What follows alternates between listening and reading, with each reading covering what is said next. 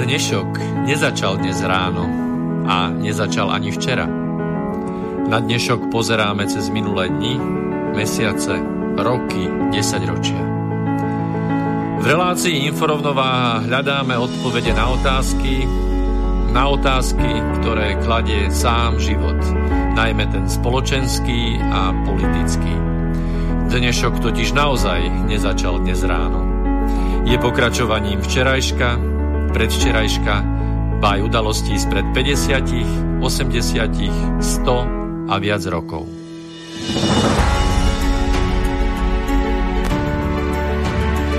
Rovnováhu potrebujeme vždy, všetci a všade. Je preto veľmi podstatné, či sa k nej blížime, alebo sa od nej vzdialujeme. Všetko totiž súvisí so všetkým. Počúvate reláciu InfoRovnováha.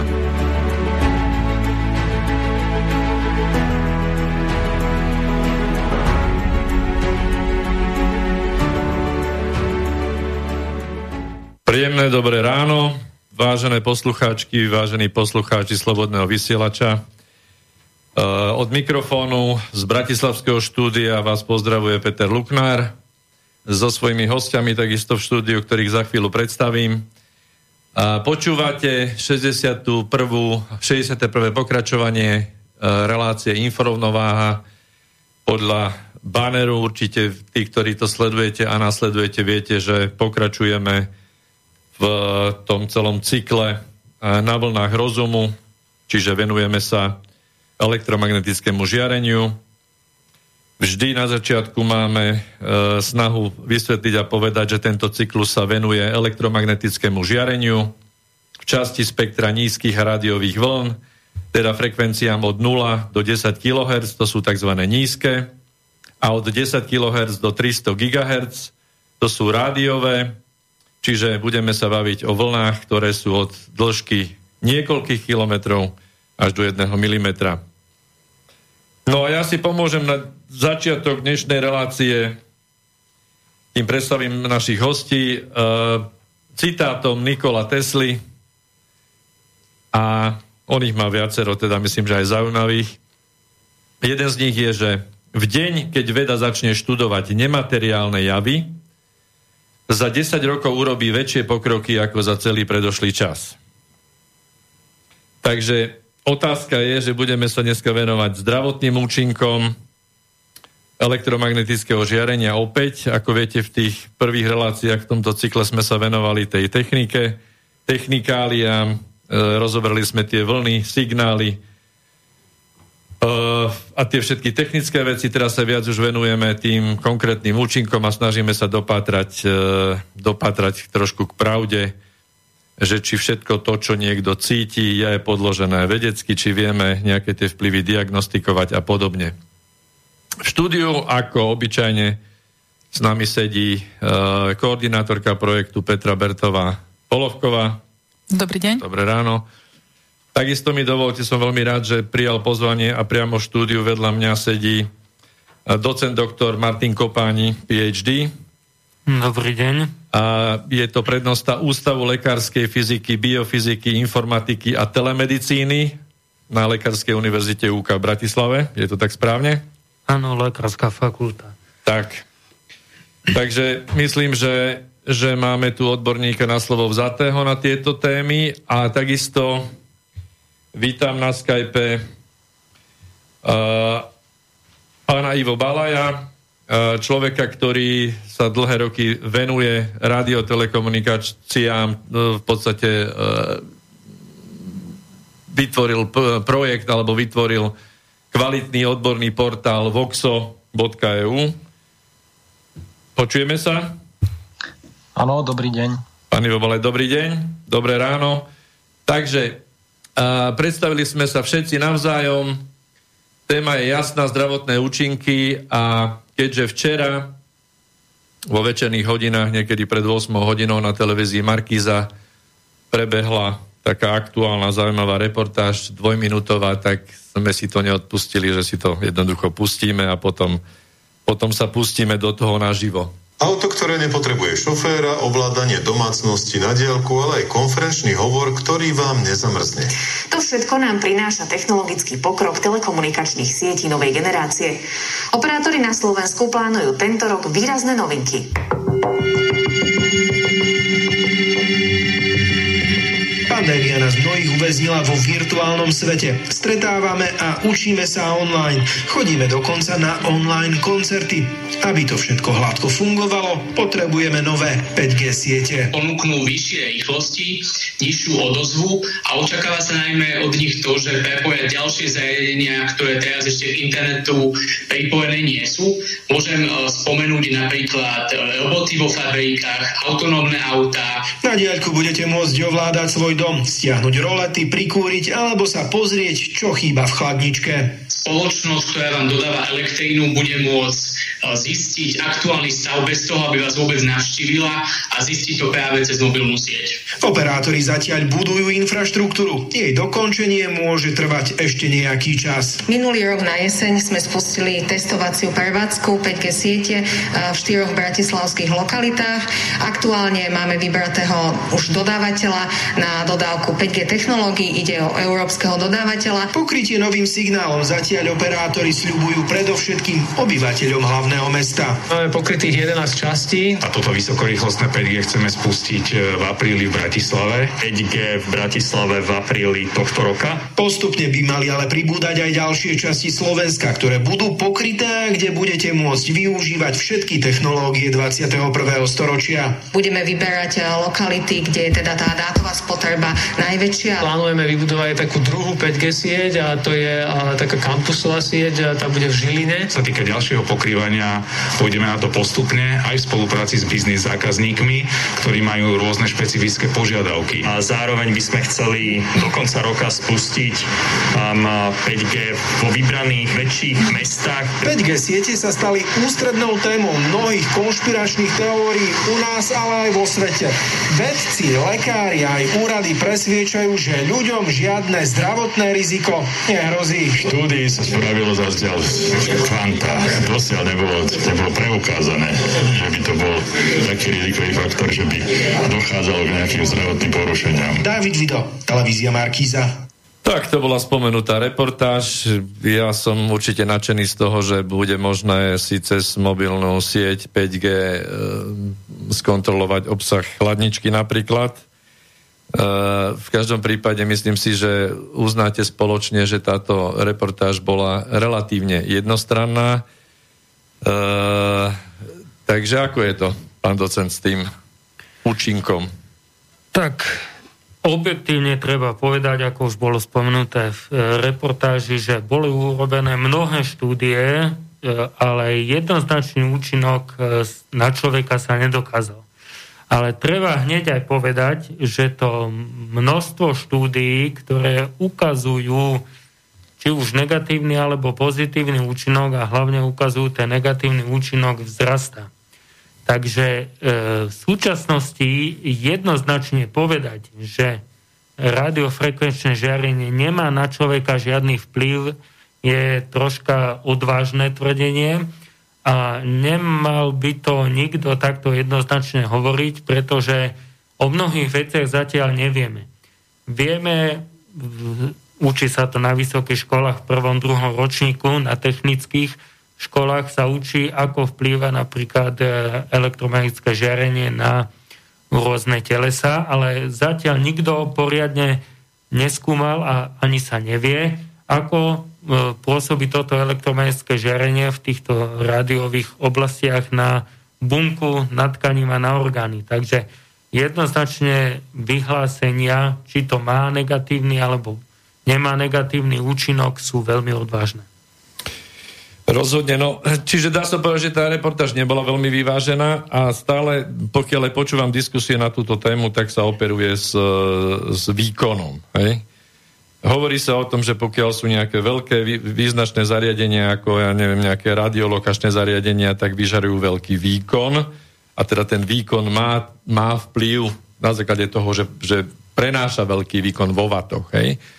A telekomunikační operátori majú tú retoriku, že tie mobilné zariadenia operujú s nejakým vatom alebo dvomi aj to iba v prípade, keď to teda ide na maximum, čo, čo vieme, že nejde. Áno, ale výkon je len jedna, jedna podstatná časť toho vplyvu, aký môže mať elektromagnetické žiarenie. Potom je tam ďalšie e, veľké množstvo ďalších vplyvov okrem výkonu, ktoré môžu pôsobiť e, na biologický systém alebo teda na ľudské telo. Takže hovoriť len o výkone je veľmi zjednodušený, zjednodušený prístup k tomuto problému a celé si to vyžaduje veľmi o mnoho komplexnejší prístup a vyžaduje si to potrebu výskumu v tejto oblasti. Takisto ako v minulej relácii sme tu mali e, docenta Beliajeva, ktorý, ktorý sa zaoberá týmito vecami a určite teda vy aj spolupracujete, pokiaľ viem, svojím spôsobom. A dostal tú istú otázku, ktorú položím vám. Aký máte pocit z hľadiska nejakej podpory, myslím teraz aj hlavne finančnej, pri možnom výskume týchto účinkov tu u nás na Slovensku? Tak pokiaľ viem, na Slovensku výskum v tejto oblasti prebieha len veľmi izolovane. Veľmi dobré výsledky v tejto oblasti má Ústav lekárskej biofyziky Lekárskej fakulty v Martine. Oni sa zaoberajú týmto výskumom už dlhodobo, dosiahli nejaké zaujímavé výsledky. O tom by, teda o tom by lepšie porozprával profesor Jakúš, ktorý tento výskum vedie. Takže na Slovensku je len výskum v tejto oblasti veľmi izolovaný a chcelo by to väčšie prepojenie medzi slovenskými a samozrejme so zahraničnými fakultami, aby sa mohlo jednoznačne povedať, má to vplyv, nemá to vplyv na človeka.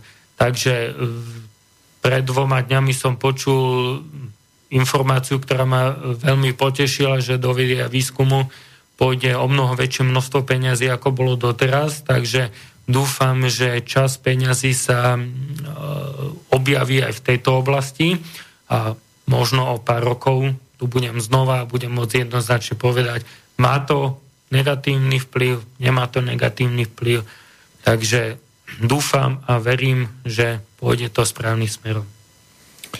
No, z, z nejakého vývoja e, v každej jednej oblasti sa to javí tak, že my ako ľudstvo sme nepoučiteľní, že my najprv potrebujeme všetko vyskúšať, doslova do písmena, potom zistíme, že sme sa bavili pred reláciou trošku ohľadom toho, že, čo sa týka napríklad fajčenia, hej, že musíme zistiť dlhú dobu e, to, že to fajčenie asi nebude celkom v poriadku, až sme prišli do štádia, že na tých krabičkách máme rôzne také veľmi nemotivačné obrázky a texty, tak sme tak trošku sa zamysleli nad tým, že či, či podobné obrázky a texty by nemali byť náhodou na tých krabičkách mobilných telefónov, na tých obaloch.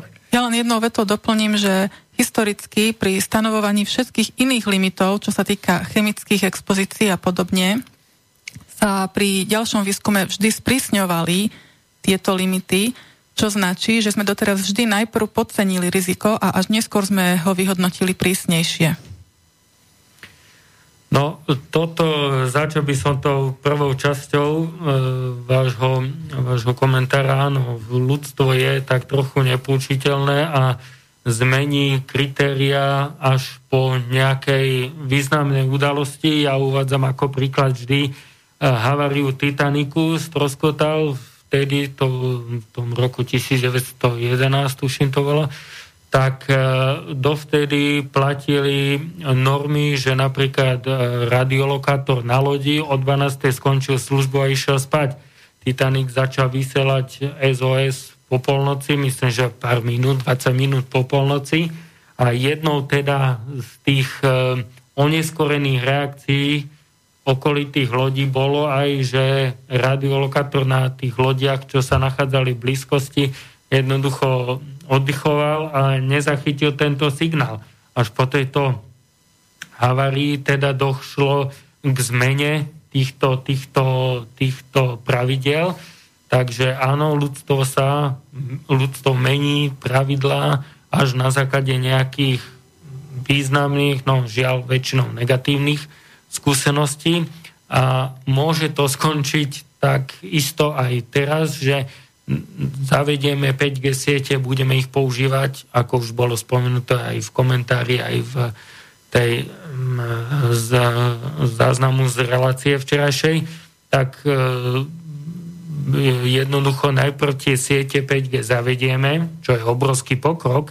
Nikto tu nechce brániť tomu prirodzenému pokroku, ktorý nám používanie päť G sieti prinesie, ale ak sa o pár rokov ukáže, že naozaj to má negatívny vplyv, tak potom sa začneme zaoberať a meniť tieto pravidlá.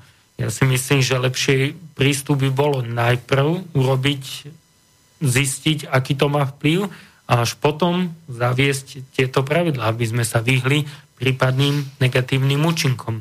Ale ako teda história ukazuje, tak naozaj meníme tie pravidlá a svoj zabehaný život až na základe nejakých významných negatívnych udalostí a možno to skončí aj, aj teraz takto.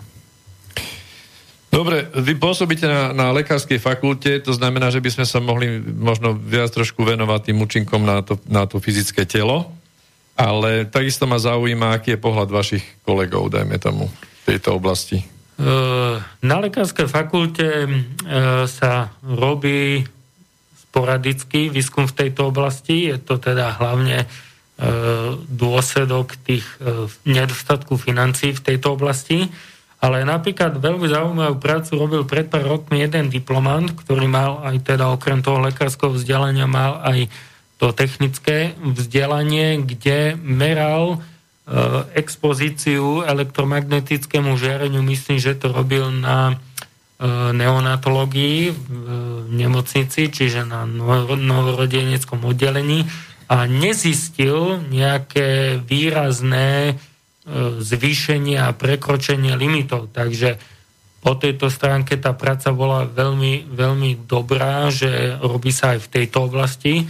Bol to relatívne nenákladný výskum, ale pritom ukázal dôležité výsledky, že tí predčasne narodení, na, narodení ľudia nie sú vystavení nejakému zvýšenému, zvýšenej expozícii elektromagnetickému žiareniu, ale bola to jedna, žiaľ len teda jedna štúdia, na ktorej sa nedá, o ktorej teda, na ktorej sa nedá zakladať nejaký, nejaký dlhodobý e, výsledok a povedať, že teda elektromagnetické žiarenie nemá, nemá vplyv, alebo nie sme vystavení vyššej expozícii, takže bola to len jedna lastovička, ktorá by si žiadala, aby sme v tomto, v tomto výskume pokračovali a ukázali, že naozaj, kde sú, ak sú tie oblasti, ktorý, kde sú ľudia vystavení vyššej expozícii,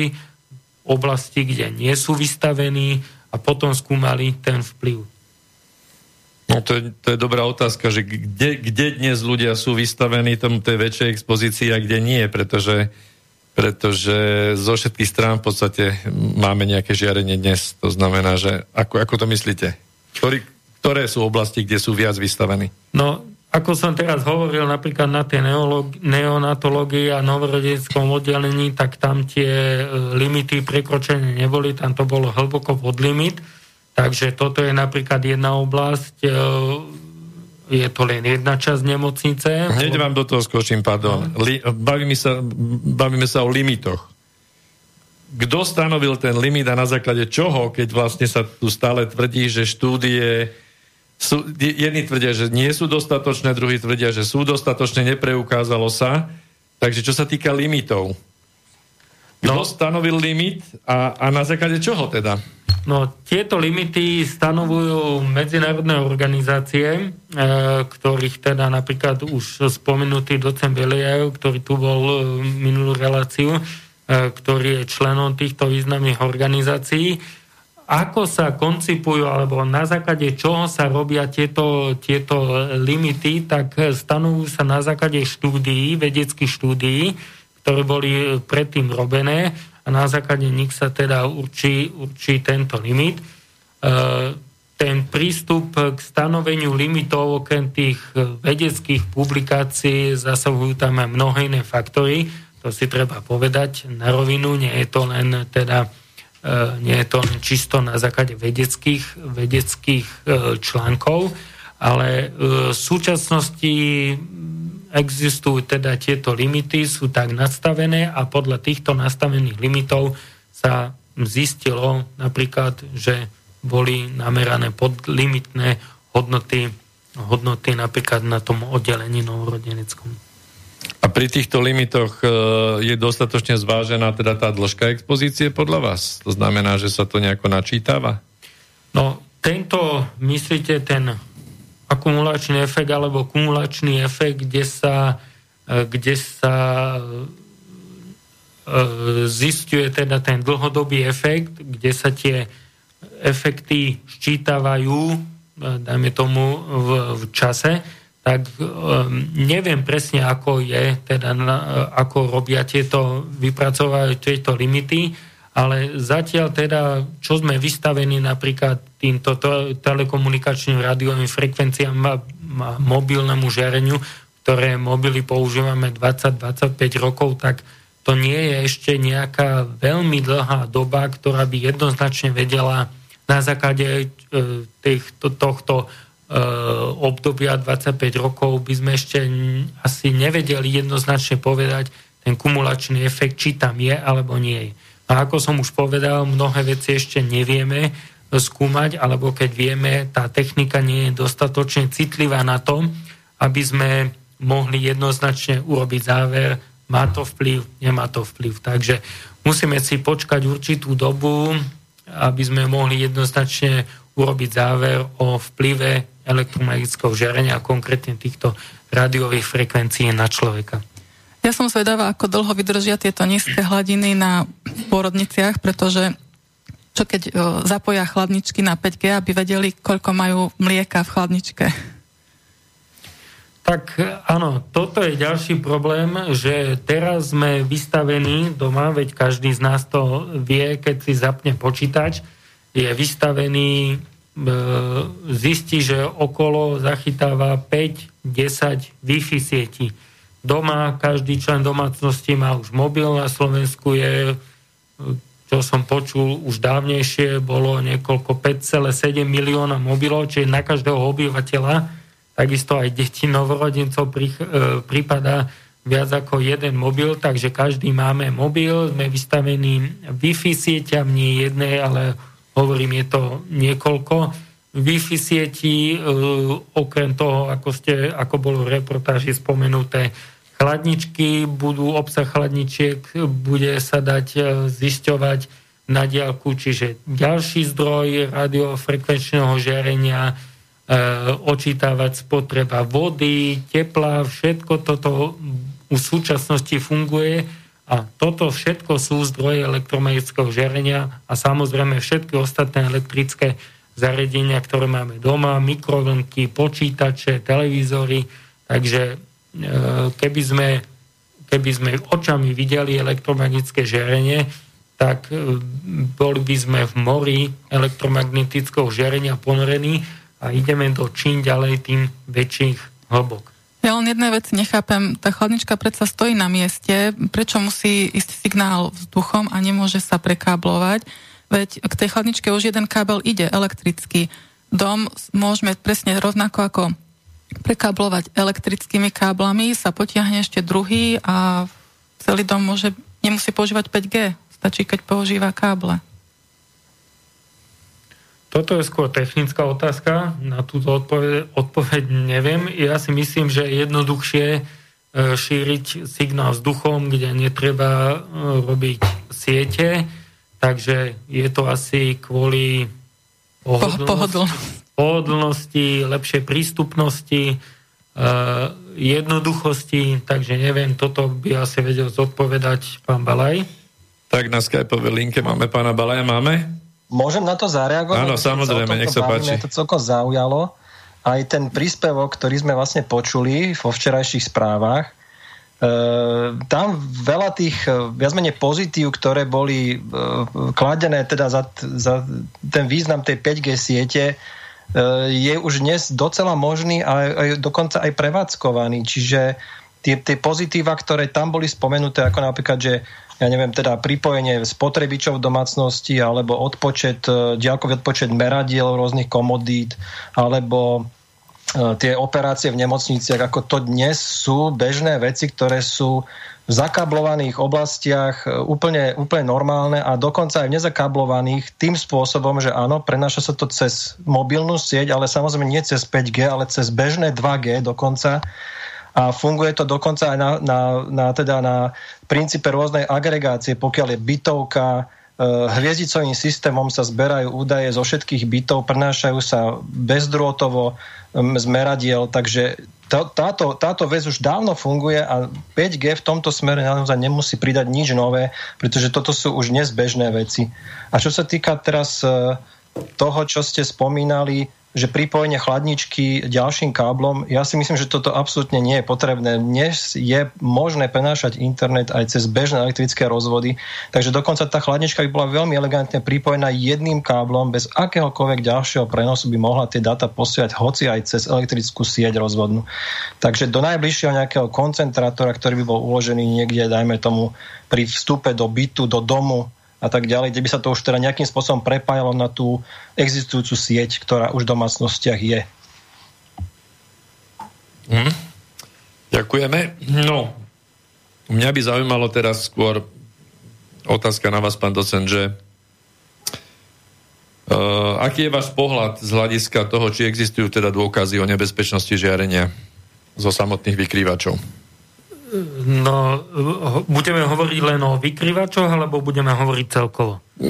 Môžeme celkovo, hej, lebo my to chceme širšie poňať. Dobre. Tak ako som už povedal, jednoznačne povedať áno alebo nie sa v súčasnosti nedá. Aj keď to množstvo, množstvo prác, ktoré poukazujú na negatívny vplyv radiofrekvenčného žiarenia stúpa, takisto existujú aj práce, ktoré, ktoré tento efekt popierajú.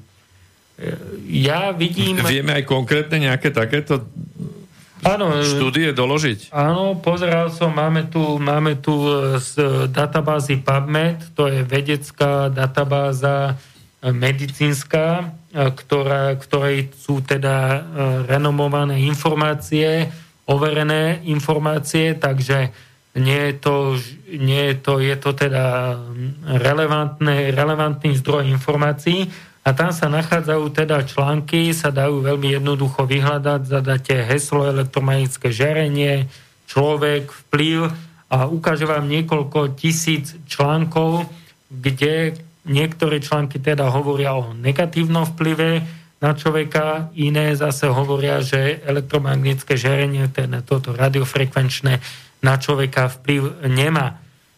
Ja vidím hlavný problém v tom, že robiť takýto výskum v tejto oblasti je veľmi komplikované. Jednoduchý výskum sa dá urobiť, napríklad zistiť, či jablko padá zo stromu na zem, alebo zo zeme na strom. To je veľmi jednoduchý, rýchly a lacný výskum. Všetky ostatné výskumy sú omnoho nákladnejšie a dosiahnuté výsledky nemusia byť ešte naozaj relevantné. No, každý je mnoho faktorov, keď chceme zisťovať napríklad vplyv tohoto radiofrekvenčného žiarenia na bunky, je mnoho faktorov, ktoré treba zohľadniť. Niektoré štúdie zohľadňujú aj tieto iné faktory, niektoré štúdie to nezohľadňujú, takže niektoré štúdie sú, by som povedal, relevantnejšie, niektoré sú menej relevantné, významné, takže e, nedá sa takýto výskum robiť jednoducho. Druhá vec je otázka peňazí. Sú to veľmi nákladné, nákladné výskumy a keď chceme niečo jednoznačne povedať, tak vyžaduje si to veľk, veľa času, veľa peňazí, veľa námahy v, tom, v tejto oblasti. A zatiaľ si myslím, že ľudstvo v tejto oblasti nevynaložilo ani dosť peňazí, ani dosť námahy a čas, vplyv na človeka sa skúma možno niekoľko desaťročí, takže, takže povedať jednoznačne v súčasnej dobe je veľmi ťažké, aj keď som povedal, netreba dodať, že to množstvo, ten počet štúdií, ktoré ukazujú na negatívny vplyv, rastie. V súčasnosti je toto elektromagnetické radiofrekvenčné žarenie zaradené do skupiny dva bé, čiže karcinogén s, s dokázaným účinkom na zvieratá, ale s nedokázaným účinkom na človeka. A je snaha, aby bolo priradené do skupiny dva á, čiže do tej tvrdšej kategórie, ale zatiaľ sa teda medzinárodné inštitúcie, ktoré, ktoré riadia hodnotenie alebo túto klasifikáciu, zatiaľ sa bránia tomu, aby do tej skupiny dva á toto žiarenie bolo, bolo priradené. Ale čo, čo je teraz v roku dvetisícdvadsaťjeden e, nemožné, tak o pár rokov sa môže ukázať, že je to, že je to naozaj treba priradiť do tej skupiny dva á, alebo sa ukáže, že nie. Takže všetko je to, všetko je to založené na peniazoch, čase a námahe, ktorý treba vynaložiť e, tomuto výskumu. Zdá sa, že tu máme telefón. Haló, dobrý deň. Haló. Dobrý deň, zdravím vás. Ste vo vysielaní, dobrý deň. Dobrý deň, počujete ma? Áno. Zdravím hostia, zdravím aj poslucháčov, aj vás, moderátorov. E, takto, že e, chcel by som rýchlo zareagovať, aby mi to potom neušlo, akože niektoré poznámky. No, e, takto, čo sa týka tej samotnej, e, samotného elektromagnetického žiarenia, proste ten smoh, ktorý sa tu teraz ako e, proste mohutne zavádza, hej, tak otázka, alebo respektíve taká poznámka, že či škodí, alebo neškodí toto elektromagnetické žiarenie, podľa nás cestné, pretože určite neviem, prečo by malo ako neškodiť, respektíve prospieva to už úplne teda mimo mimo penzum, pretože človek vo vývoji alebo aj teda fauna nikde nepotreboval elektromagnetické žiarenie, okrem teda svet, e, svetelného, ktoré ale není určené pre živočichy, ale určené pre, pre flóru. Takže, takže keď sa zavádza nejaké elektromagnetické žiarenie, teda respektíve sa zavádzajú tieto siete, hej, tak e, toto žiarenie vždy určitým spôsobom pôsobí na tie organizmy tak, že sa proste absorbuje toto žiarenie a to, tá absorpcia, to je nejaká energia, ktorá sa spôsobí, ktorá potom sa ako integrálnym efektom sa prejavuje ako nejaké oteplenie, hej. Ale čo robí to žiarenie v tých mikroštruktúrach, tých biologických, to by bolo práve, že účelom týchto, ako ja nie som biológ, teda sa priazkový technik, to by bolo proste ako premetom výskumu, proste, lebo sú niektoré frekvencie, ktoré sú takzvané rezonančné, kde nastáva veľká absorpcia tohoto tepla a tie pôsobujú potom deštrukciu proste v tých biologických tkániach, hej. Takže ako hovoriť, že, že by to neškodilo, ja si myslím, že určite v každom prípade to škodí, akurát na to proste, že som musel nájsť nejaký konsens, ktoré frekvencie sa nepoužívali, škodili proste na niektoré tkaniva proste veľmi a na niektoré proste pôsobili menej. A týmto spôsobom proste robí tento výskum. Áno, v deväťdesiatych rokoch boli nejaké limity na tieto žiarenia a tie sa, tie sa stále posúvali. Proste keby sa neposunuli, tak by nebolo možné ani robiť siete dva gé, tri gé, nehovorím o štyri gé alebo päť gé. Proste nedali by sa, lebo tie intenzity sú také veľké proste, že, že by to zákony nepovolovali. Preto sa to proste potichučku zvyšovalo, zvyšovalo, no a hovorí sa, však to neškodí, však podívajte sa. To robí len termický ohrev, čo je teda, tak som povedal, maximálna, maximálna blbosť.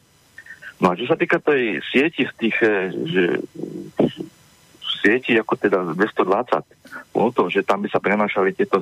No dá sa to, to sa aj robí, totiž toto už dlhšiu dobu je proste realizovateľné, lenže zase tie káble, tie sú není izolované, teda ako tienené, hej, to je proste dlhý kábel a ten pôsobí ako anténa, tak a tie káble by vyžarovali a tie, tie napätie v úrovni sú tam vysoké, to znamená, možno by to bolo trošku menej na tú chladničku vyžarovania tej, ale, ale zase by to nebolo pri, nič moc, to by bolo lepšie tam zaviesť nejakú optiku alebo koaxiálny kábel.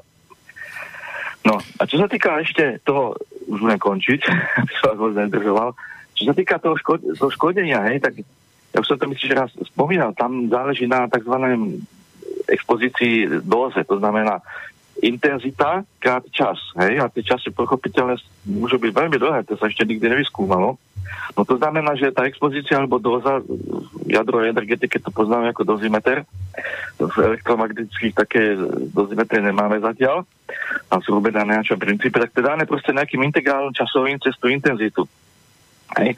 A ešte teda ďalším faktorom je tá frekvencia, ak som spomenul, sú frekvencie, ktoré sú vlastne zrejme neškodlivé, niektoré sú škodlivé viac a preto toto je, ja jak povedal pán profesor, to je proste beh na dlhé trate, to je proste ohromný výskum a tomu sa nikto nevenuje. Proste to je proste aj finančne náročné a tak ďalej, ale proste jednoducho z tohoto dôvodu by sa tie siete mali zavádzať s určitým, určitou opatrnosťou, hej? A nie proste, ak si žala, to neškodí, to neškodí, to zavedeme, budete mať chladničku, aj však tej chladničke napríklad, niekto sa proste jasá možno, je, to je výborné, ja si zostriete pozrieť do chladničky, pustíte z roboty vo, po internete do chladničky a potom cesto z roboty si nakúpiť, čo mi tam chýba. No, lenže moji milí, keď budete mať takúto sieť chladničke, tak vám povie poisťovňa, no počkajte, tak my vzhľadom na to, aby sa staráme o vaše zdravie a platíme vás, tak sa pozrieme, čo tam máte. A keď tam máte nejaké tučné mesa a vy máte veľa cholesterolu, tak šup, budete mať drážky, budete platiť viacej. Takže moc sa neradujte týmto technickým pokrokom, hej. Že ostane chladnička má... uzamknutá, hej, že máte vysoký cholesterol, chladnička ostane zamknutá. Áno, doktor vám no, uzavrie. To ako, sme, to sme ne, už v tom ne. sociálnom kreditnom systéme, ktorý tiež je jedna no, veľká bude, téma. To bu- toto bude, hej, veľká téma. No. Dobre, tak ja už ďakujeme za názor, nejakú, nejakú otázku prípadne? Dovi. Máte otázku nejakú? Ježiši, ja som to mám niečo napísané už. To... Nevadí, ja sa pýtam. No, nevadí, no. Ďakujeme za názor aj za, dobre, za telefón. Ďakujeme pekne. Ja teda využijem ešte a pripomeniem, že uh, ak máte záujem, tak volajte nula deväť päť jeden štyri osem päť tri osem päť alebo píšte nám maily na studiozavináč uh, slobodnyvysielac.sk. Pán docent, k tomuto nejakú, nejakému... No, z vašej strany. Bolo tu veľmi široké, veľmi mnoho informácií, veľmi široké spektrum informácií, na ktoré teda e, sa dá reagovať. Jedna vec e, hneď povedať, ako teda povedal e, poslucháč, doteraz sme tu elektromagnetické žiarenie nemali počas vývoja miliárd rokov a teraz je, máme tu obrovskú, obrovské a veľké množstvo zdrojov umelého teda radiofrekvenčného žiarenia, ktoré tu doteraz nebolo, čiže je to akoby umelý faktor, ktorý sa začal vyskytovať v prírode a človek na ňo nie je adaptovaný. Áno, po tejto stránke to je pravda, že je to v podstate doteraz tu také veľké e, zdroje elektromagnetického žiarenia neboli, teda také početné. Človek nebol vystavený počas tých miliónov rokov vývoja takému množstvu, takej dávke elektromagnetického žiarenia. Áno, to je pravda, ale keby sme sa na to pozerali z tohto hľadiska, tak potom všetko je umelé. Doteraz počas tých miliárd rokov vývoja sme tu nemali ani liečiva. Každé liečivo, každá tabletka, ktorú užijem, acylpirín, anopirín, ibalgín alebo niečo iné, je umelý prvok, ktorý sa v prírode miliardy rokov nevyskytoval. No to nie je úplne celkom pravda, pretože liečiva bylinkami a všeličím sme sa liečili od nepamäti, aj zvieratá sa liečia, vedia, ktorú rastlinu majú pri akých problémoch zjesť a súčasné chemické liečiva iba imitujú tie prírodné liečiva, ktoré sme vždy celou históriou ľudstva poznali, takže toto nebol veľmi vhodný príklad, ale iné veci sú umelé teda. Ale teda, chcel by som povedať áno, ale tie tabletky, ktoré máme, tak nie sú čisto na prírodnej báze mnohé. Tak myslel som takéto, takéto, e, takéto tabletky, takže, takže takisto je to umelé, umelý prvok, umelý faktor v prírode, čiže áno, aj na ten teda určite organizmus reaguje, ale e, nemôžeme to teda brať takto striktne, že nebolo tu doteraz radiofrekvenčné elektromagnetické žiarenie a teraz sa tu objavilo, takže už len z tohto hľadiska by to malo mať na človeka vplyv. E, druhá vec, ktorú by som e, rád spomenul a ktorú som tam teda v, tej, e, v tom komentári e, pána, čo telefonoval, zaregistroval, e, vplyv na napríklad hovorí, že neskúma sa alebo nezisťuje sa tento vplyv, tak aj vo svete sú pracoviska, kde sa zisťuje vplyv tohoto elektromagnetického žiarenia na človeka. Napríklad viem, že vo Švédsku je jedno z tých dosť významných, ak nie najvýznamnejšie pracovisko v Európe. Takže venujú sa tomuto ľudia, len tých faktorov, ktoré treba zohľadniť, je veľmi veľa. Už sme tu hovorili o výkone. Ďalej, každá frekvencia môže na človeka mať iný vplyv. spomínali sa tu nejaké rezonančné frekvencie, takže napríklad, ja neviem, frekvencia deväťsto megahertzov môže mať na bunky iný vplyv, ako môže mať frekvencia tritisícšesťsto megahertzov. Určite, určite aj má, no. Hm? Takže to je ďalší vplyv. Ďalej tu je tá frekvenčná modulácia. Ďalší faktor, ktorý môže významne ovplyvňovať vplyv na tú bunku. A ďalej je tu množstvo iných faktorov, tepelných alebo netepelných, takže toto treba všetko zohľadniť a v jednej vedeckej práci sa tieto faktory jednoducho nedajú všetky zohľadniť. Takže robia sa mnohé vedecké práce, kde sa povie, zoberieme tento, tento, tento faktor, ale ďalšie dva faktory do úvahy sa nezoberú, lebo nemôžeme skúmať týchto päť faktorov z hľadiska, dajme tomu, technického alebo z toho hľadiska finančného. Hej. Takže táto práca zobrala tri faktory do úvahy, ukázala toto. Ďalšia práca zoberie štyri faktory do úvahy, ale stále je tu niekoľko faktorov, ktoré sa do úvahy neberú. Takže preto tento výskum v tejto oblasti je veľmi náročný, či už z hľadiska časového, z hľadiska technického, z hľadiska finančného. A teda mohlo by sa zdať, že prečo teda nerobíme v tejto oblasti viac. No ale jednoducho preto, že ani technické vybavenie nie je zatiaľ také, aby sme mohli e, povedať jednoznačný výsledok.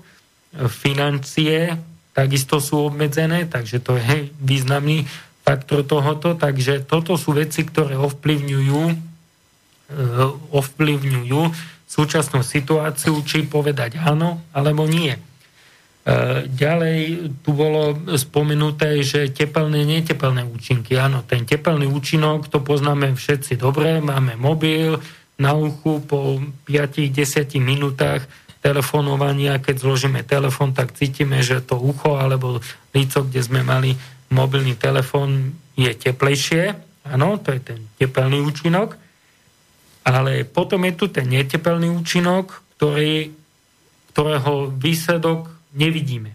A ten môže byť, zdôrazňujem slovo môže byť, e, môže byť významnejší ako ten tepelný účinok.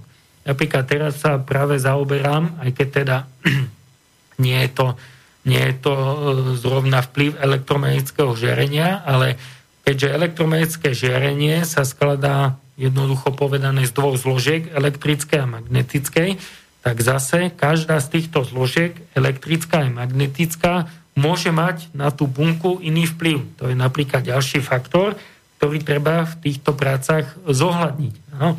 Takže jedna skupina sa bude zaoberať len vplyvom tej elektrické zložky, elektrického pola na bunku, ďalšia sa bude zaoberať vplyvom magnetického pola. Čiže je to určité obmedzenie, ktoré si treba uvedomiť skôr, ako povieme ten výsledok, či má alebo nemá to radiofrekvenčné elektromagnetické žiarenie vplyv na človeka. A ja sa teraz zaoberám napríklad vplyvom toho magnetického pola na bunky, respektíve ani nie na celé bunky, ale iba na jednu veľmi špecifickú oblasť, a to je bunková membrána, kde sa nachádzajú v bunkovej membráne tzv. Jónové kanály, cez ktoré bunka komunikuje s okolím, príjma určité látky, odovzdáva určité látky mimo bunku, a práve sa zaoberám, či môžu malé magnety, ktoré sa nachádzajú v blízkosti týchto v blízkosti týchto jónových kanálov ovplyvňovať nejako prenos jónov cez tento jónový kanál. Zatiaľ sa ukazuje, že áno, môže to mať, môže to mať vplyv, a tento výskum sa začal robiť z hľadiska toho, že pri určitých chorobách, Parkinsonová choroba, Alzheimerova choroba, sa v ľudskom mozgu hromadí železo. No a toto železo je aj vo forme malých magnetov, a ukazuje sa, že naozaj tieto malé magnety, malé myslím rozmerovo nanometre, desiatky, prípadne stovky nanometrov, môžu ovplyvňovať napríklad prenos látok cez túto bunkovú membranu, čiže následne tým bunka reaguje, reaguje na podnety inak, ako by reagovala, keby tam ten magnet nebol.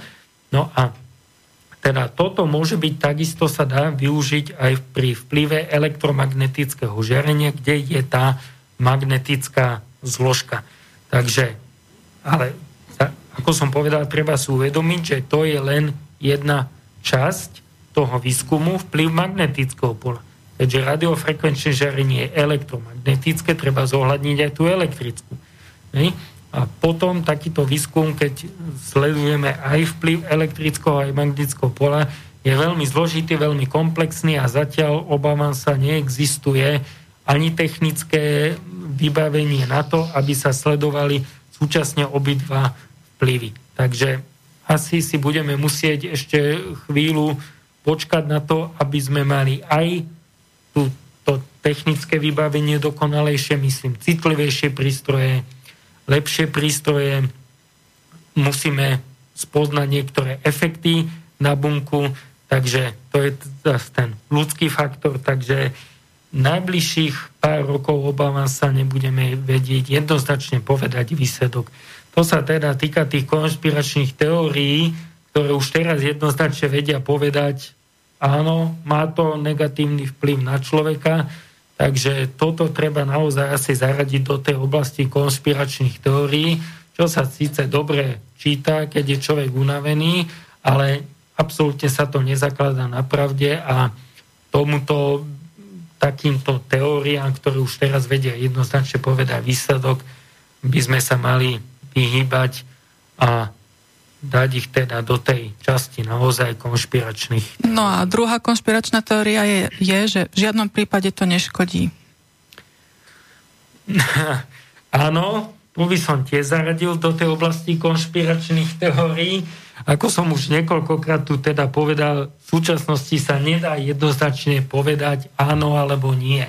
Takže či už jedna strana barikády alebo druhá strana barikády, by som povedal, je to konšpiračná, konšpiračná teória, takže treba, ja som za to, aby sa urobil solidný, robil, nie urobil, lebo bude sa robiť asi ešte veľmi dlho, aby sa robil tento výskum v tejto oblasti o vplyve. A za niekoľko rokov budeme vedieť povedať, má to vplyv, alebo nemá to vplyv.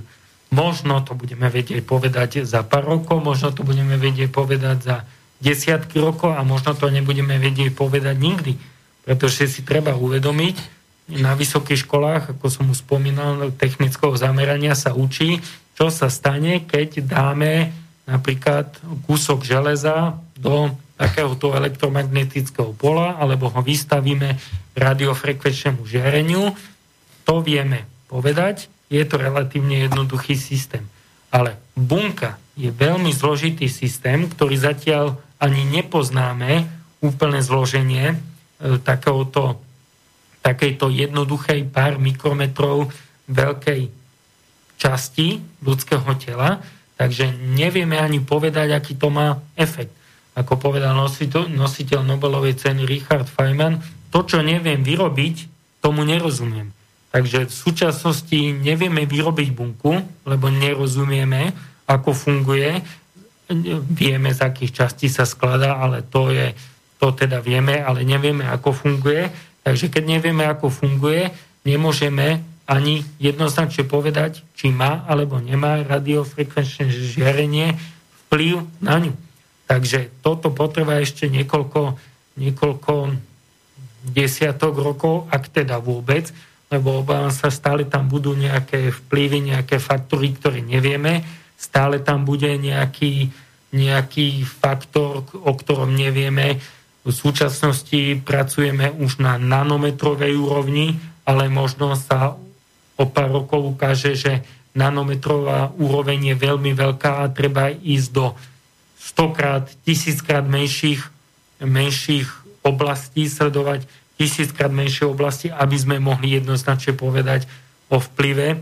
Takže a potom sa povie, tak ešte menšie oblasti sú dôležitejšie. Takže e, toto, toto je, ako povedal teda telefonujúci poslucháč, toto je beh na dlhé trate a v súčasnosti jednoznačne povedať áno alebo nie je veľmi odvážne. Tak máme za sebou takmer päťdesiat minút našej relácie a myslím si, že je čas si urobiť pauzu a dať si pesničku, tak ako vždy ideme tou medzinárodnou scénou uh, s textami ohľadom vln, tentokrát z, vlny z Ukrajiny. Тебе наскрізь мене напів, тобі до сліз, а мені твої обійми затісні. Я вже забула, як ми носили море в головах, читали вірші по очах, зривали квіти, а тепер так пусто, ніби хтось все стер.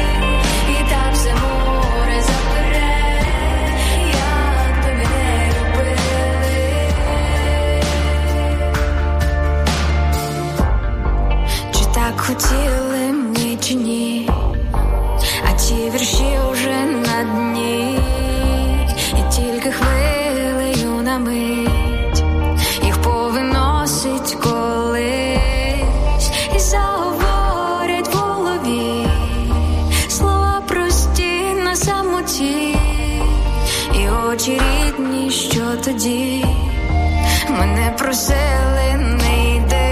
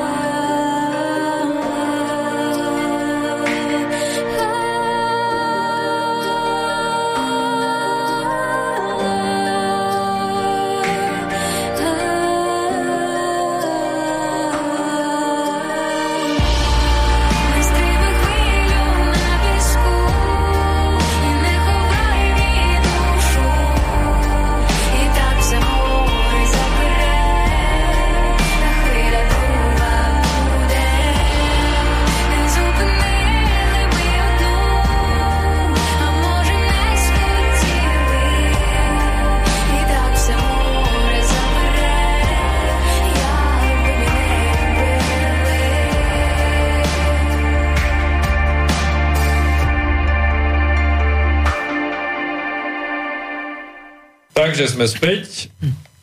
Ešte stále príjemný dobrý deň, príjemné dobré ráno. Počúvate inforovná, o InfoRovnováhu číslo šesťdesiatjeden. E, témou dnešnej relácie sú zdravotné vplyvy elektromagnetického žiarenia. Ešte stále v štúdiu sedíme s docentom Martinom Kopánim, s Petrou Bertovou Polovkovou a na Skype máme pána Ivo Balaja a práve by som chcel vyzvať jeho, keby nám vedel nejaké veci, veci spomenúť ohľadom štúdií, čo sa týka vplyvu elektromagnetického žiarenia na, na organizmy.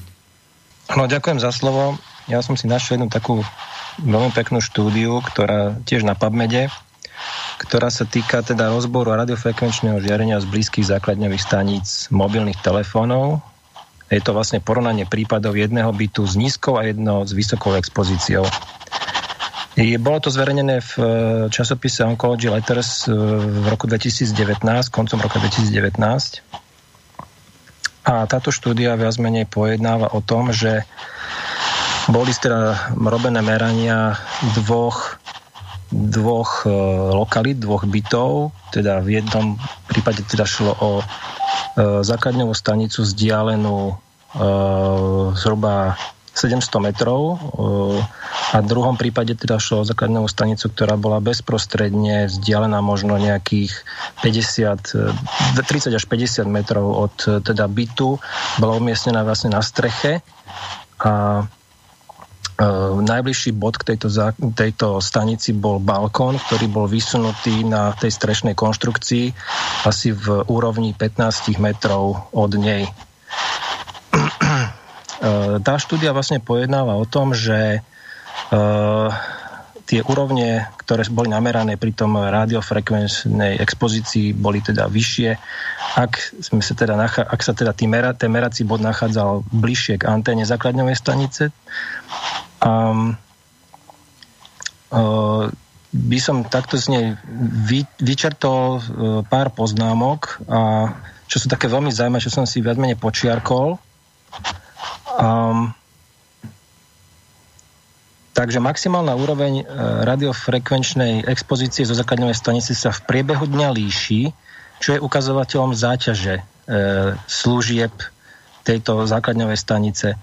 Distribúcia hustoty radiofrekvenčného výkonu je tiež daná smerovým vzorom tej antény a najsilnejšia bola nameraná v rámci hlavného radiačného laloku antény. Osobne, osobitne znepokojujú naše výsledky meraní. E, namerali sme celkovú priemernú úroveň vysokofrekvenčného žiarenia zhruba okolo štyritisíc mikrowattov na meter štvorcový, pričom rozpätie bolo pätnásť až jeden milión stotisíc mikrowattov na meter štvorcový pri meraní celého bytu vrátane balkónov. Obzvlášť vysoké hladiny boli namerané na troch balkónoch a v troch zo štyroch spálniach. Vysoká priemerná úroveň expozície v spálniach rastúcich detí, ktoré teda bývali v tých spálniach, bola dva a pol tisíca mikrowatov a pri druhom v prípade jeden a pol tisíca mikrowatov na meter štvorcový s maximálnymi vrcholmi jedenásť tisíc osemsto, respektíve trinásť tisíc sedemsto mikrowatov na meter štvorcový, čo môže mať nepriaznivé účinky na ich fyzické a duševné zdravie. Uh, Ešte by som teraz prečítal z druhej polovice tejto štúdie, kde sa teraz na základe tých meraní viac menej nejaké závery e, uviedli. Merania sa uskutočnili v pracovný deň v pracovných hodinách e, počas januára dvetisícdevätnásť. A na základe toho priemerné úrovne hustoty výkonu vykazovali najvyššie úrovne expozície šesťtisícsedemsto mikrowatov na meter štvorcový v, v bytoch, v, bolo to realizované teda vo Švédsku, v Štokholme. Následne bolo to porovnané s vidieckými oblastiami, kde najvyššie expozície boli len dvestotridsať mikrowatov na meter štvorcový. Štúdia jasne ukázala, že vyššia hustota obyvateľstva vedie k vyššej expozícii rádiovým vlnám. Prieskum radiofrekvenčných polí v Grécku zistil, že stredné elektrické pole v meste, teraz povieme o elektrických poliach, bolo zhruba jeden celá jeden volta na meter a výrazne bolo vyššie ako úrovne na vidieku, kde bol len priemere nula celá tri volta na meter. Pretože štúdia využívala časové merania s priemerom šesť minút, z, inštalo, z deväťdesiat inštalovaných meracích staníc dáta ukázali veľké variácie pre stanice umiestnené v blízkosti základňových staníc mobilných telefónov s mediánom denných variácií tridsaťštyri percent. Súčasné merania pomocou vysokofrekvenčného žiarenia do jeden celá tri volta na meter pri oknách a v spálniach v apartmáne s vysokou expozíciou naznačujú, že táto expozícia sa dá takmer porovnať s expozíciou mobilného telefónu v režime volania na veľa hodín denne. Kohortová štúdia na švajčiarskych dospievajúcich ukázala, že existuje súvislosť medzi kumulatívnou dávkou er ef žiarenia celého tela z hovoru na mobilnom telefóne, používania internetu a zasielaných es em es a symptómov ako bolesť hlavy a vyčerpanie tiež so znížením figurálnej pamäte. To sú na to ešte skrátka nejaké odkazy, ktoré priamo citujú tie dané štúdie. Expozícia človeku sa v posledných rokoch rapidne zvýšila a podstatne sa zvýši zavedením piatej generácie pre bezdrôtovú komunikáciu. A a teraz by sa mala považovať za znečisťujúcu látku pre životné prostredie. Obzvlášť nepokojúce je, že vysokofrekvenčné žiarenie vo frekvenčnom rozsahu tridsať kilohertz až tristo gigahertz bolo v roku dvetisícjedenásť klasifikované ako možný ľudský karcinogén skupina B Medzinárodnou agentúrou pre výskum rakoviny.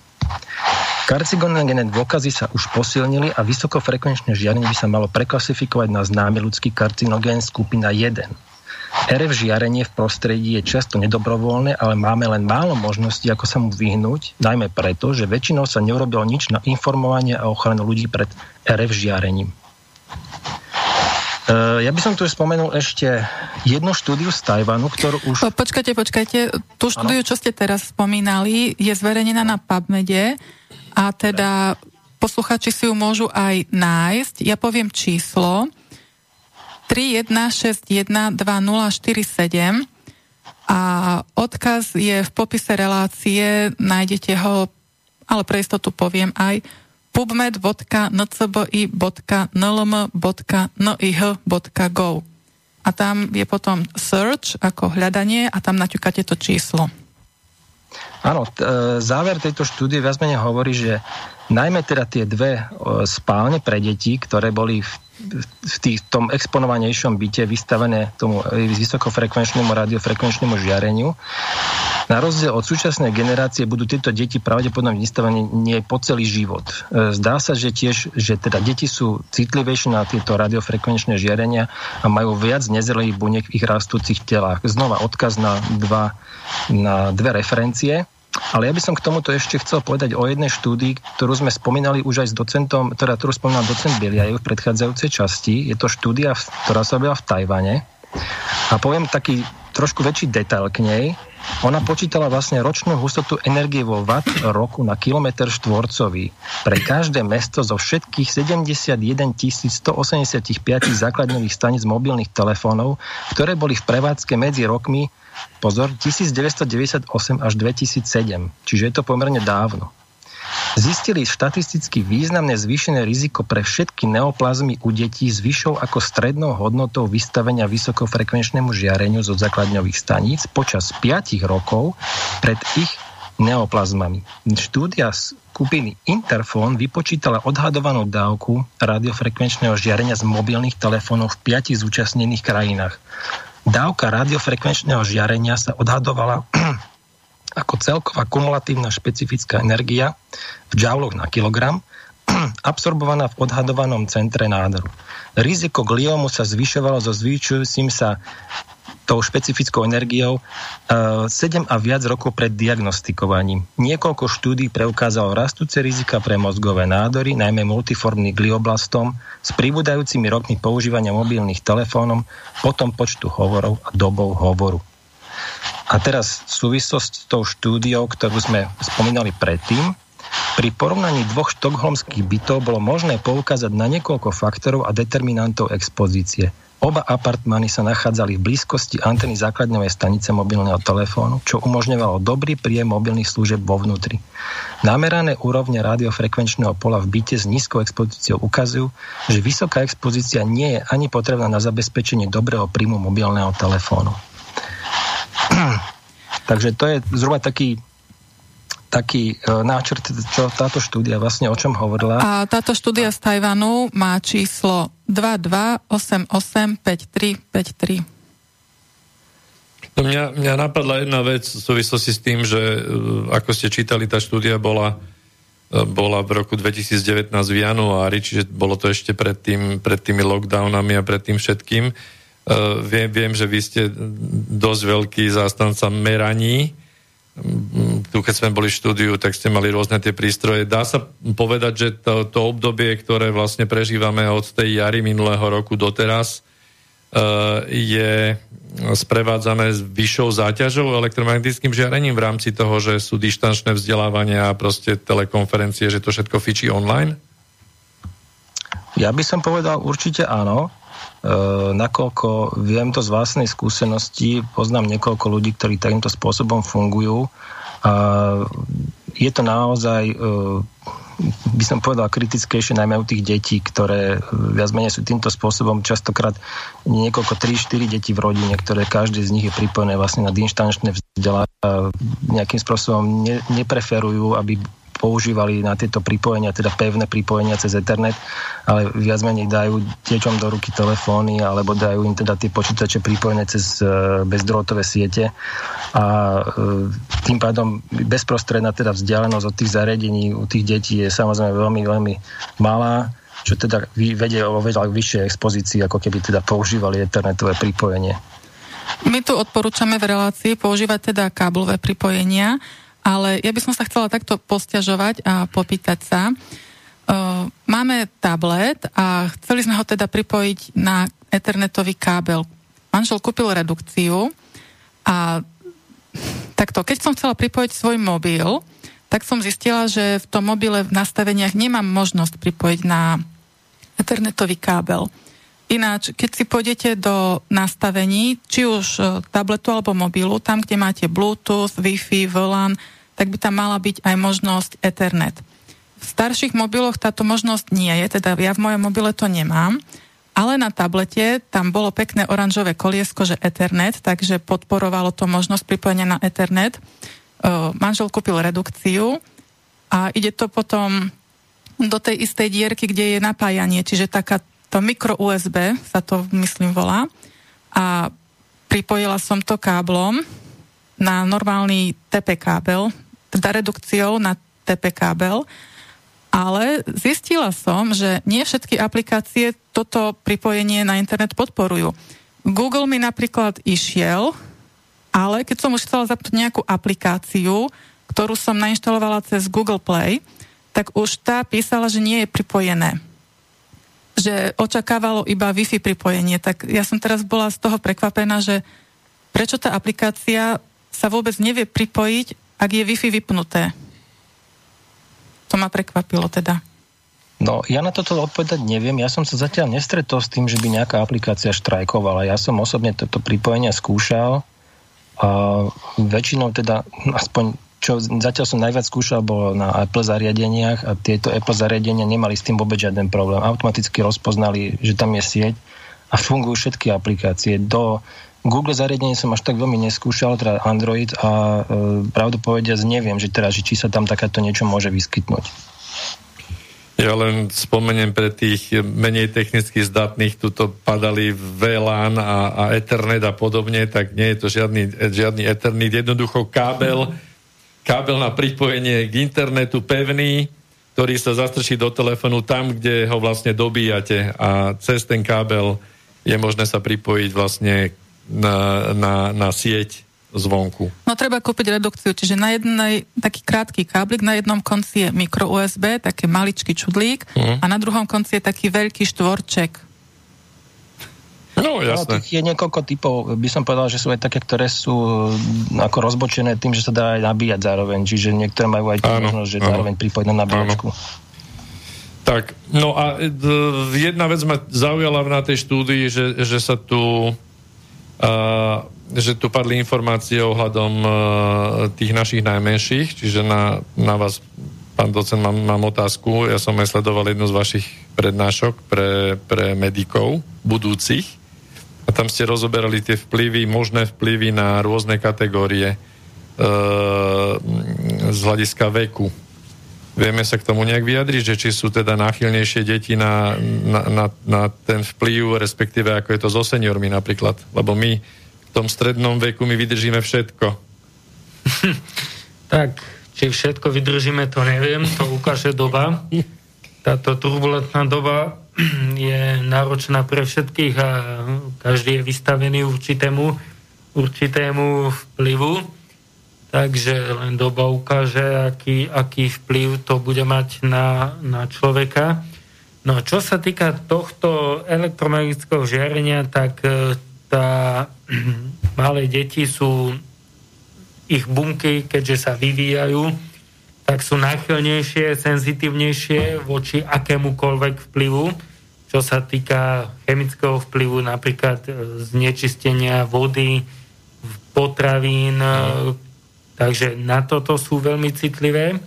Takisto sú aj citlivé na tie fyzikálne faktory, čiže napríklad na toto radiofrekvenčné žiarenie. Takže áno, prvá, prvá taká oblasť, alebo prvá skupina, ktorá, ktorá je najcitlivejšia na tento, na tento alebo akýkoľvek vplyv, sú deti. Presne tak. U seniorov tam už tá citlivosť e, môže byť ovplyvnená mnohými inými faktormi, teda je ovplyvnená mnohými inými faktormi, a tam povedať, že toto je vplyv radiového žiarenia a toto je vplyv, dajme tomu, veku, mm. toto je vplyv zvýšeného krvného tlaku, toto je vplyv, ja neviem, nejakých iných chorôb, čo človek, čím človek trpí, tak tohoto je povedať nemožné.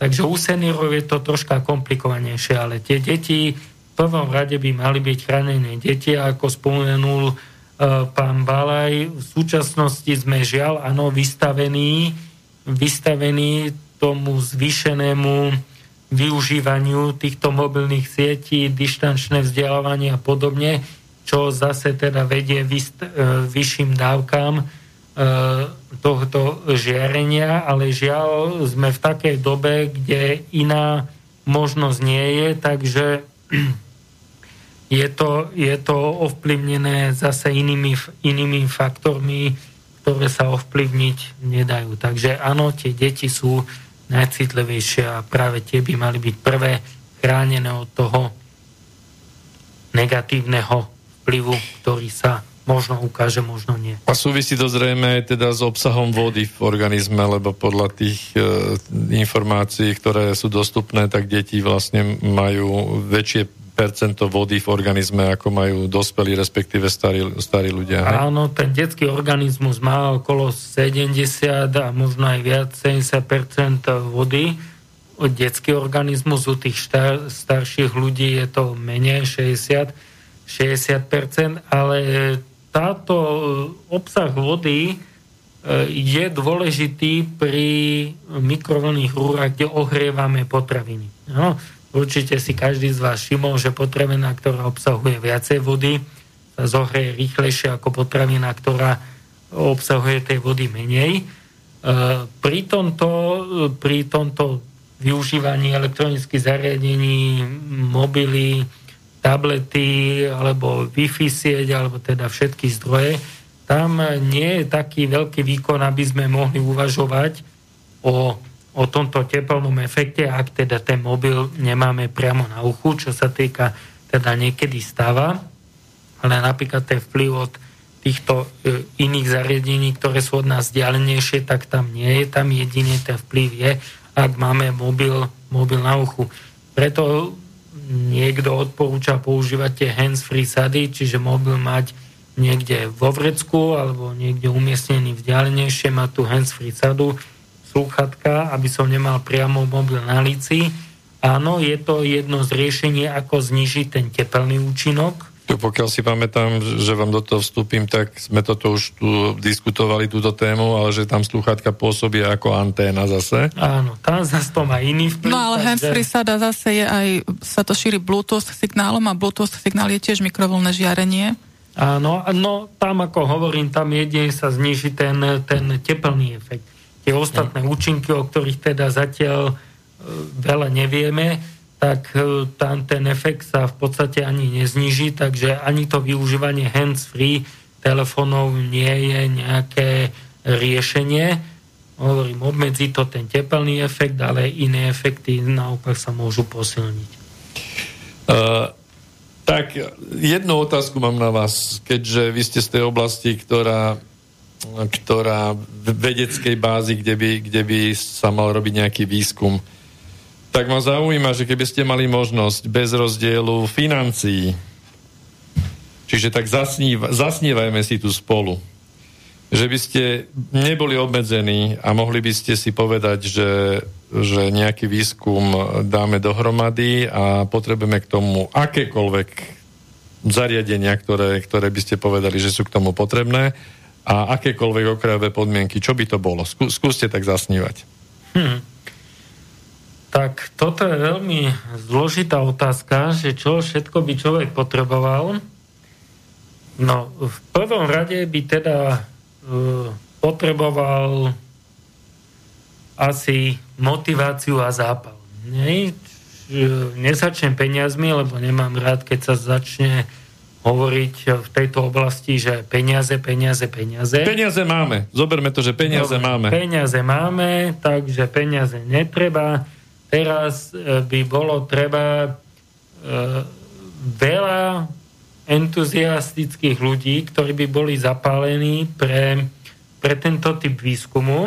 Takže bolo by treba odborníkov a z rôznych oblastí. No. Súčasný výskum, keď chceme zistiť taký komplexný fenomén, ako je vplyv radiofrekvenčného žiarenia na bunku, napríklad na organizmus a tkaniva, si vyžaduje odborníkov z rôznych oblastí. Z oblasti chémie, fyziky, biológie, matematiky, ja neviem, z rôznych oblastí. Hej, takže bolo by potrebné veľké množstvo ľudí, alebo veľké množstvo. No. Poznáte takých, keby bolo znovu, že zavoláte, poviete, m- m- máme budžet neobmedzený, idete do toho, poznáte takých ľudí, vedeli by sa natknúť spolu s vami? Na Slovensku možno áno, vo svete určite, aj na Slovensku existujú takí zapálení ľudia pre toto, a odborníci, takže vedeli by vedel by som teda dať nejaký tým dokopy, ale ako som už niekoľkokrát spomenul, my chceme skúmať niečo, čo mnohokrát ani nevieme, do čoho všetkého, čo tam všetko zohráva úlohu. Takže teraz si postavíte tým, začnete robiť výskum a po dvoch rokoch môžete zistiť nejakú vec, o ktorej ste ani nepredpokladali, že existuje. Hej, a ktorá môže mať významný vplyv. A zrazu zistíte, že hop, taký človek nie je na Slovensku, je niekde inde. Takže e, takýto tím e, si musí na začiatku ešte postaviť, čo chce zistiť z hľadiska teda peňazí, aj z hľadiska toho know-how, čo vieme, ale ako som povedal, po dvoch rokoch, po roku môžeme zistiť, že tam zohráva takýto faktor veľmi dôležitú úlohu, a nemáte, zrazu neviete o ňom nič, neviete, nepoznáte človeka, alebo nemáte človeka, ktorý by vám to vedel povedať, takže výskum v akejkoľvek oblasti je zložitý aj z toho hľadiska, že vy môžete zistiť po roku výskumu, že aha, objavil sa tu zrazu takýto faktor, ktorý je výraznejší ako tie, ktoré ste, kto, ktorých ste predpokladali a musíte robiť nejaké, nejaké zmeny, takže Uh, ideálna situácia asi nikdy nebude existovať, lebo výskum je dynamická vec, ktorá sa mení v čase a vy musíte, aby ste teda dosiahli správne výsledky a v tejto oblasti teda výsledok, aby ste vedeli povedať áno alebo nie, tak uh, je to takmer nemožné, nemožné urobiť. Čiže je to beh na dlhé trate, ktorý sa bude postupne vyvíjať.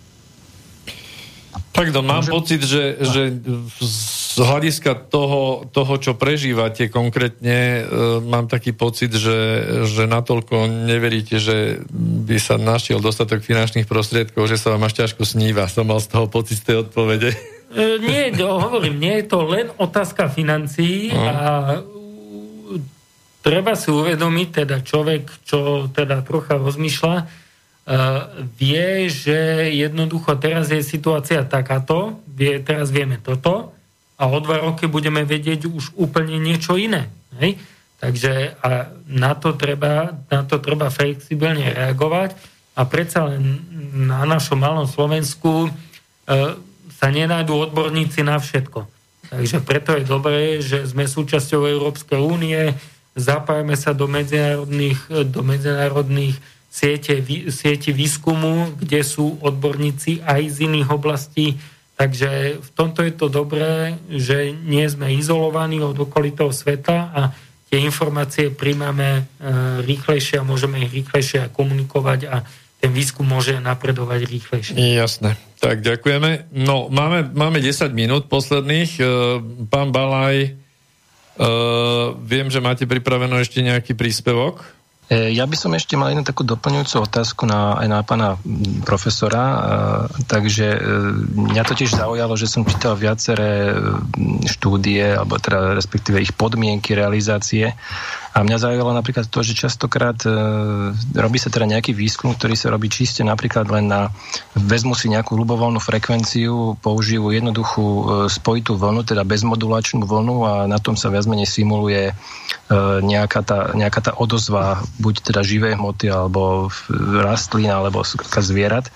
Mňa zaujalo napríklad aj to, že či, ja chápem, že to nie je jednoduché napríklad nakonfigurovať nejakú, nejaký umelý zdroj, ktorý bude presne zodpovedajúci tým požiadavkám, ktoré používa napríklad bežná mobilná sieť, hej, teda spôsobu modulácie, spôsobu e, rozloženia frekvenčného spektra, šírky pásiem a tak ďalej. Že či, či on sa stretol aj s takými štúdiami, ktoré respektíve, alebo podmienkami vo svojej práci, kde sa teda jednoznačne dá povedať, že áno, ideme teraz urobiť, ale presne ten istý zdroj použijeme, ako je to, čo používame bežne a čo ideme skúmať. Čiže či vieme to nasimulovať, vieme to proste vytvoriť presne ten istý zdroj a tak urobiť tú štúdiu. E, áno, tak, takúto štúdiu viem, že robia v Martine, čiže tam využívajú aj umelý zdroj elektromagnetického žiarenia, čiže ten to je ako umelý, e, nie je to reálny zdroj, ale využívajú, majú tam aj zariadenia, ktoré dokážu do klietky v úvodzovkách stiahnuť to elektromagnetické žiarenie, ktoré sa nachádza teda v okolí budovy a toto stiahnuť do tej klietky a e, potkanám vystaviť tomuto reálnemu signálu, ktorý sa nachádza, ktorý sa nachádza teda o, okolo, okolo nás. Takže tým sa približujeme tým reálnym faktorom. Ale zase treba si uvedomiť ďalší faktor, ktorý tu zohráva úlohu. Napríklad robíme pokusy na bunkách. Ano? Čiže vystavíme tomuto radiofrekvenčnému elektromagnetickému žiareniu len určitý druh buniek. Hej? Treba si uvedomiť, že tieto bunky sa, sú zase. Je to, nie je to reálna situácia. Ano? My vystavíme elektromagnetickému žiareniu, radiofrekvenčnému, vieme povedať, takto reagujú. Ale bunky v živom organizme môžu reagovať úplne inak na to radiofrekvenčné žiarenie. Takže áno, dobre, urobíme takýto výskum, ale ten je dosť vzdialený od reality. Reálnejší model je vystaviť celé zviera, potkana, myš tomuto e, žiareniu, ale zase zistíme nejaký vplyv, napríklad Martine zistili vplyv na srdcovú frekvenciu, ale zase treba si uvedomiť, je to u potkana alebo u myši. Človek môže reagovať úplne inak. Predsa len osemdesiat kilogramov človek na podnety, či už teda radiofrekvenčné žiarenie alebo znečistená voda alebo potraviny, reaguje na toto úplne inak, ako reaguje ten tristogramový potkan. No. Čiže v tomto je rozdiel. Takže keďže sa nemôžu robiť pokusy na ľuďoch, my nemôžeme vystaviť človeka radiofrekvenčnému žiareniu, zarieť ho do nejakej klietky a e, púšťať na ňo toto radiofrekvenčné žiarenie. Takže v tejto oblasti každý výskum, ktorý sa robí, či už na bunkách, alebo sa robí na zvieratách, nie je reálny a to si treba uvedomiť, že tie výsledky, ktoré získame, sa viac menej približujú realite. Na tých bunkách menej sa približujú realite, u tých potkanov sa viacej približujú realite, ale stále si treba uvedomiť, nie je to človek, takže aproximovať tie výsledky, prebrať potkan, e, napríklad tie gliové bunky v mozgu sa začnú nekontrolovane množiť po dvojhodinovej expozícii radiofrekvenčnému žiareniu, u človeka môžu byť úplne iné. Predsa len lepka človeka, už ten mozog je aj inak tienený v úvodzovkách oproti tomu radiofrekvenčnému žiareniu, ako má potkan. Takže tá dávka, ktorú ten potkan dostane, teda mozog, dáme tomu konkrétne, je úplne iná. Takže prebrať tie výsledky, toto sme dosiahli na potkanovi a to isté prebieha u ľudí, to sa jednoducho nedá. Takže No a z etického hľadiska, keďže nemôžeme robiť pokusy na ľuďoch, tak sa len veľmi pomaly približujeme k tým reálnym výsledkom. No ja sa obávam, že my sme súčasťou jedného veľkého pokusu momentálne, nie len teda v tejto oblasti, ale aj v iných medicínskych oblastiach. K záveru relácie, ja by som, ja by som ešte nakopol, nakopol politickú rovinu. Viem, že ste aj súčasťou koordinačného výboru ohľadom týchto vecí a boli ste v, na stretnutí v Národnej rade a na, na, v, vo výbore, zdravotnom, zdravotníckom výbore v parlamente. Aký je váš názor na to, že prečo chýba, alebo ak teda chýba, mám taký pocit, že chýba politická vôľa skúmať toto a, a nejaké peniaze alebo nejaký, nejaké aktivity v tomto um, posunúť ďalej? No, pravdu povedať celkom neviem, prečo sa v tejto oblasti ten výskum nerobí, pretože je to veľmi aktuálna, aktuálna oblasť. Možno to súvisí s tým, že sú dôležitejšie oblasti, do ktorých treba dávať peniaze a politici si povedia, tak toto nie je zrovna tá e, najdôležitejšia oblasť, ktorú treba skúmať, do ktorej treba nalievať peniaze. Včera napríklad pristal, pristála sonda na Marse, čiže ľudia si povedia, no tak radšej dávajme peniaze do výskumu vesmíru, chceme ísť na mesiac, chceme ísť na Mars, tak radšej dáme miliardy na výskum, aby sme sa dostali raz na ten mesiac, raz na ten, na ten Mars, alebo súčasť... Pokiaľ to prežijeme. To už je druhá vec. E, alebo teraz tu máme pandémiu, tak dajme do virológie peniaze. Takže mne sa zdá, že táto oblasť nie je tá najdôležitejšia. Ani neprináša politické body zjavne. A neprináša politické body. Druhá vec je, dobre, čo keby sme zistili, že má to naozaj negatívny vplyv. Takisto ako sme zistili, fajčenie má negatívny vplyv, ovplyvňuje, na krabičkách je napísané, ovplyvňuje vaše srdce, činnosť srdca, činnosť plúc, pečenie, znižuje, znižuje potenciu. Prestali ľudia fajčiť? No, neprestali. Hej? Kto chce fajčiť ďalej, ten človek si to vždy nejako odôvodne. A dám si ešte jednu cigaretku, lebo som nervózny. Potom a dám si ešte jednu cigaretku, lebo som nahňavaný. A dám si ešte jednu cigaretku, lebo ma naštval šéf. A podobne. Čiže vždy si nájde odôvodnenie, prečo si dá ešte jednu tú cigaretu. Takže aj keby sme zistili negatívny vplyv, čo sa stane? Prestaneme úplne používať päť G siete? No, to sa asi nestane, lebo to by bol krok späť. Ten vývoj sa zastaviť nedá, pôjde prirodzenou cestou alebo neprirodzenou cestou stále dopredu. My sa musíme len snažiť, aby tie negatívne účinky boli každej, každej oblasti, aby boli čo, čo najmenšie, prípadne nulové. Takže myslím, že päť G sieť tu stále bude. Vieme, že ako bolo spomenuté aj v tej, v tej relácii, e, autonómne autá, ľahká prístupnosť k internetu, vysoká rýchlosť prenosová. Hej? Čiže to sú všetko oblasti, ktoré nás veľmi pohnú dopredu. Komunikácia sa ohromne zlepšie, ešte ani teraz nevieme, čo to všetko pozitívne prinesie. Takže toto zastaviť, tento vývoj sa nedá a nikto to asi ani nechce, vrátiť sa o dvadsať rokov späť. Druhá vec je, aby sme vedeli, čo nám tento pokrok prinesie. Ano? Čiže keď sme, keď sa začali v roku devätnásťsto vyrábať autá, tak bol to ohromný pokrok. Ano? Ľudia sa mohli ľahko transportovať, materiál sa ľahko prevážal, ale spôsobilo to úmrtnosť na cestách, áno? A teraz zakážeme auta kvôli tomu, že auta občas havarujú ľudia v autách. No, nezakázali sme. Používame ich ďalej, takže bude to aj takto s touto päť G sieťou a so všetkým novým, čo sa, čo sa objaví. My musíme sa len snažiť znižiť nehodovosť, nie zakázať auta, znižiť nehodovosť. E- chemikálie, ktoré používame, nezakázať ich, len znížiť ich negatívny vplyv na prírodu, prípadne urobiť obmedzenia, aby ten vplyv na prírodu bol čo najmenší.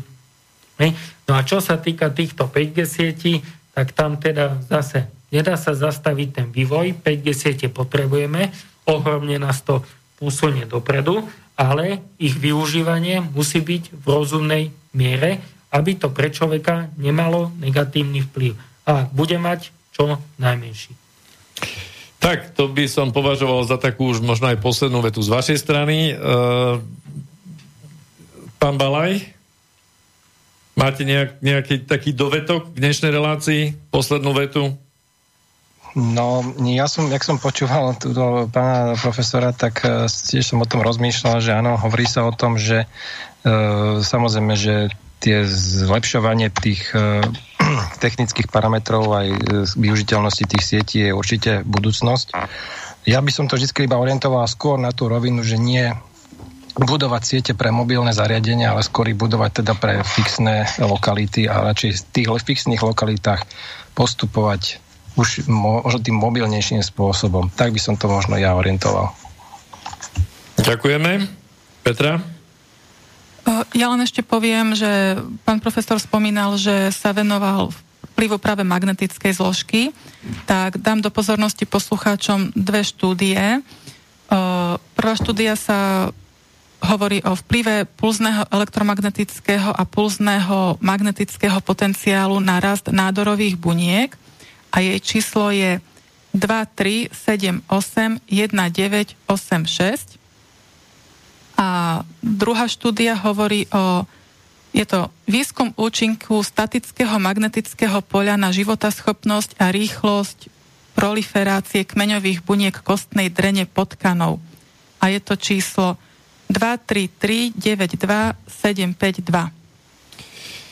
Takže toľko asi na, na dnes. Ďakujem všetkým zúčastneným, docentovi Kopánimu. Ďakujem. Petre Bertovej Polovkovej. Ďakujem. Ivovi Balajovi. Ďakujem.